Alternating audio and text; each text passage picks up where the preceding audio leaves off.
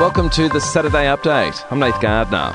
The wild weather continues across parts of New South Wales with several evacuation orders issued, while Sydney's biggest dam, the Warragamba Dam, is spilling over. Those on the mid-north coast, the Hunter, Central Coast, Metro Sydney and the Warragamba catchment area have been warned to be ready to leave their homes at a moment's notice, while the Weather Bureau's Gabrielle Woodhouse says more rain is on the way. We are looking at another system that's going to come through during Monday and Tuesday that's going to bring some widespread rainfall totals to inland New South Wales, and as that system comes through to the coast on Tuesday, we'll again see widespread, quite high rainfall totals. While the SES has responded to almost 3,000 calls for help, search efforts meantime will resume for a man missing at Coffs Harbour. A bodyboarder failed to resurface at a beach Saturday afternoon. Welcome news for people travelling from New Zealand to Queensland. Arrivals will no longer need to quarantine for two weeks.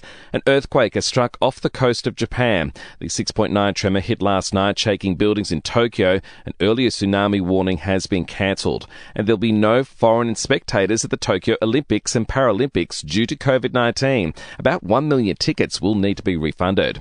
To sport now in the NRL, the North Queensland Cowboys have gone down to the Dragons 25 to 18. South Sydney with a 26 to 12 win over Manly, and the Bulldogs failed to score against Penrith 28 0. In AFL, the Sydney Swans have won their opening match of the season, beating Brisbane at the Gabba by 31 points, and the Hawks have rallied against Essendon at Marvel Stadium to get up by one point, down by 39 points at half time. It was all Hawthorn for the rest of the match, getting up 92 to 91. Bombers coach Ben Rutten says his boys are gutted. Yeah, the guys are really disappointed that because they know what they're capable of. They went away from it in that second half, and you know, we got got the result we got. So some good, really good lessons in there for us. And in the NBL, wins to Southeast Melbourne Phoenix and the Brisbane Bullets. In entertainment news, Guy Sebastian has started his own record label in a joint venture with Sony Music.